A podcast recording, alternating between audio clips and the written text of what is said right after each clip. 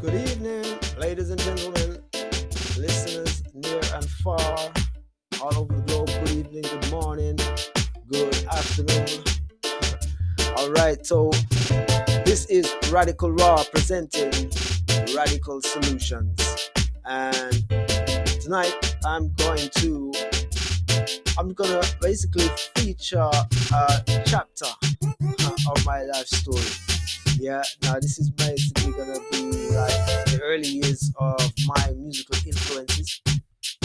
Yeah, and uh, how I came to this point in my life.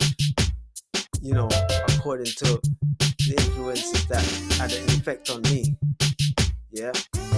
So starting with infancy, I remember, you know, uh, most of most of the the, the, the children was just into like pop, and I'm seeing that That's like I don't know how it is, but it just seems to be that way. You know, maybe they at that age we're so um in, easily influenced by the hype or the sparkles and glitter. Maybe something like that. I don't know. But um, yeah, that was that for a few years, maybe like about five to about then at that point, that at, around nine, the reggae music was more coming into focus, coming into view, and, and paying more attention to it. You know, and it was like a regular weekend thing, routine to have to have uh, Rodigan. Rodigan on a Saturday night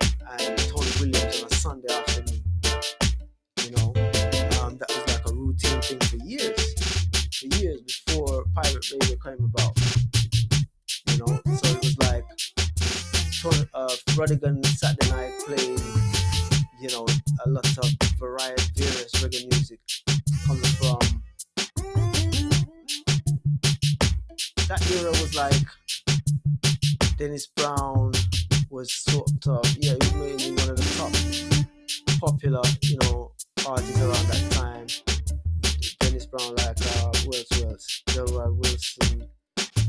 John Holt was still really kicking it at that time. Johnny Clarke was coming on the scene.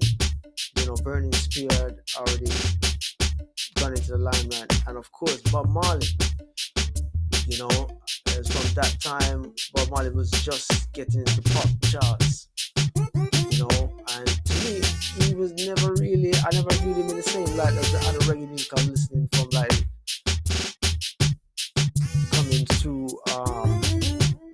Rodigan and so on, you know.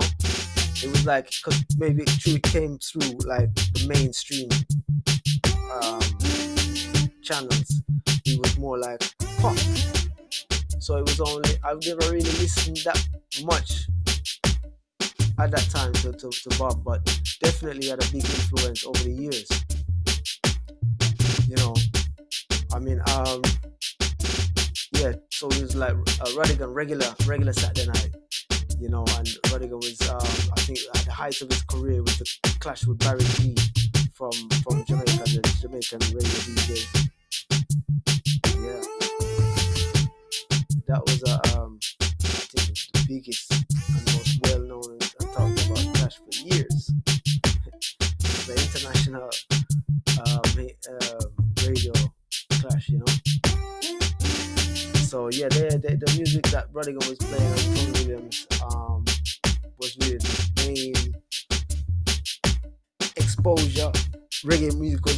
that time in London.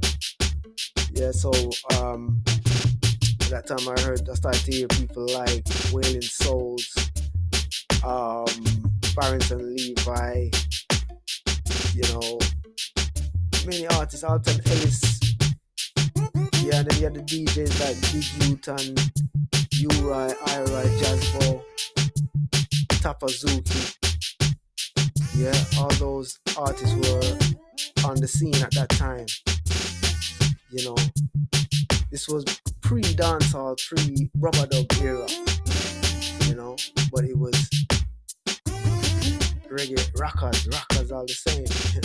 so yeah, going through that era then. So starting secondary school now, you know, started to be more aware of the sound system scene.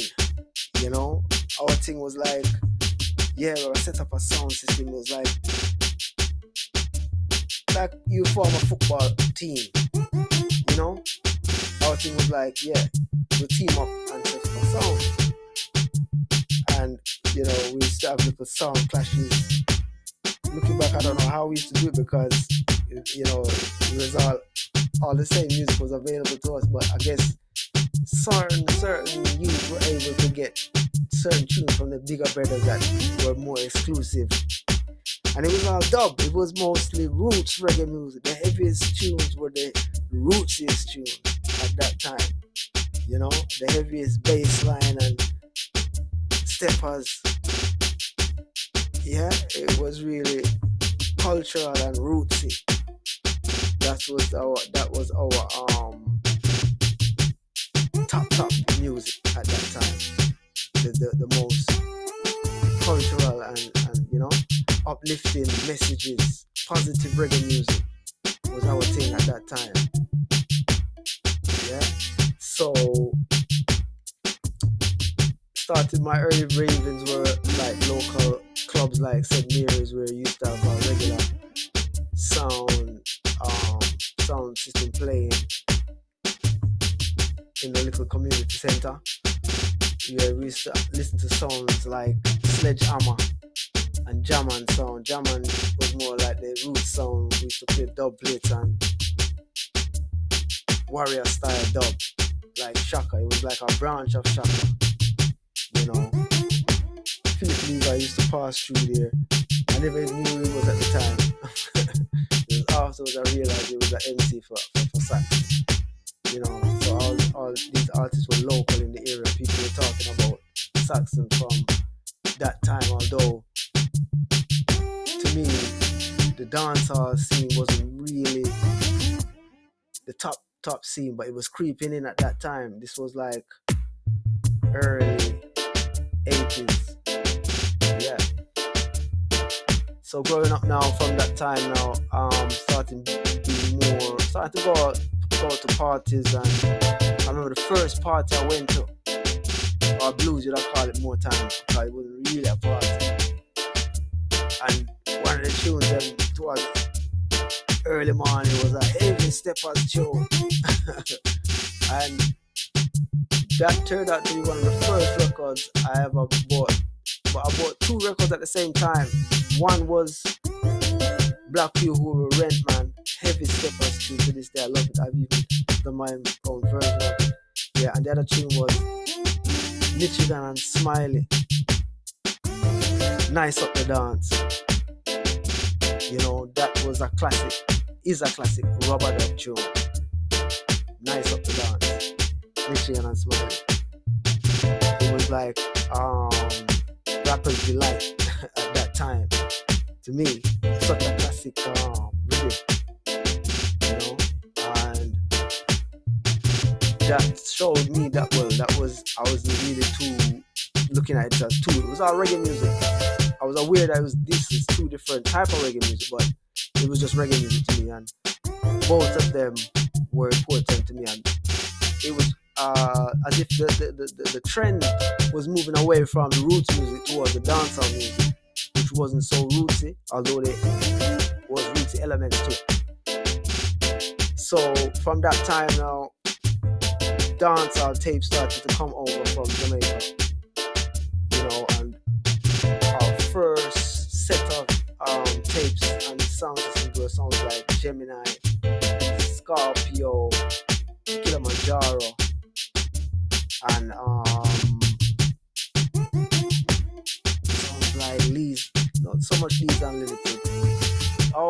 Jack Ruby, Jack Ruby, yeah.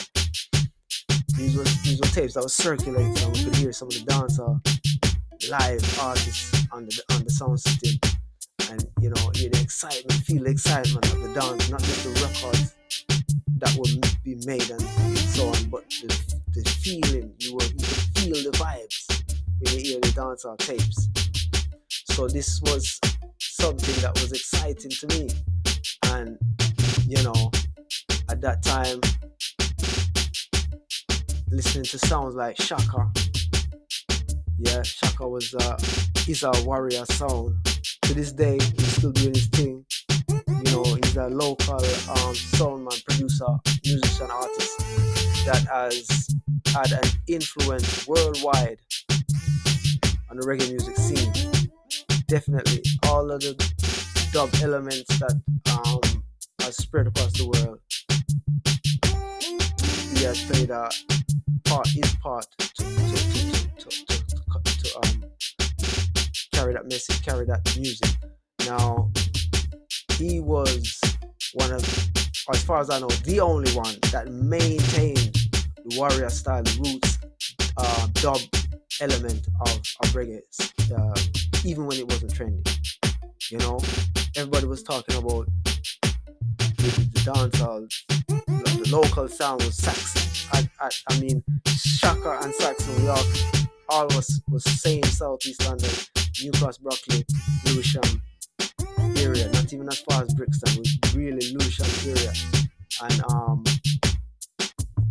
both Shaka and Saxon uh, worldwide uh, names in the music, reggae music business have, have, established themselves worldwide because artists like Maxi Priest, Smiley Culture, Tippa Irie, all came through Saxon. You know, so this was going on in the area locally from school days, and uh, okay, at that time, yes, I did start to play an instrument, but as I said, the connection wasn't really there. I wasn't really playing the music that I was listening to. So that that at that time, it was more listening than playing than anything else. So coming through that era now.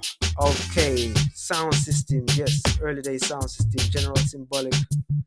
Again, it was about dub plates and, and, and live being able to MC and stuff like that. So my early early days of um, being an artist started from that time. I think I wrote my, I definitely wrote my first lyrics while I was at school. You know, and I can remember it was about Marcus Garvey. You know, okay. Other influences were films. There were there was one particular outstanding film at that time. You know, it came out when I was about 13. A film called Babylon featured Shaka in there, you know, Shaka, and um, it was filmed locally as well. Filmed locally, and had local uh, characters, actors that I came to know after afterwards. You know, so that film was also showing the situation in terms of the oppression that we were experiencing as, experiencing as Africans in the UK, the, the, the, the pressures of life, you know. Yeah, that was, and if you haven't seen that film, I highly recommend it to get an understanding of the early days of black people in the UK. Okay. So, yeah, that's more or less my early influences coming through school days yeah, in and out of um, from reggae, from pop to reggae music, basically, yeah. And still having an ear to a lot of the pop music, it was still mainstream, and I was aware of it. But mostly, it was not so much. I used to watch Top of the Pops regular, definitely. But I don't know. It was like there was elements of it that was really interesting. So it was definitely influential, but not as.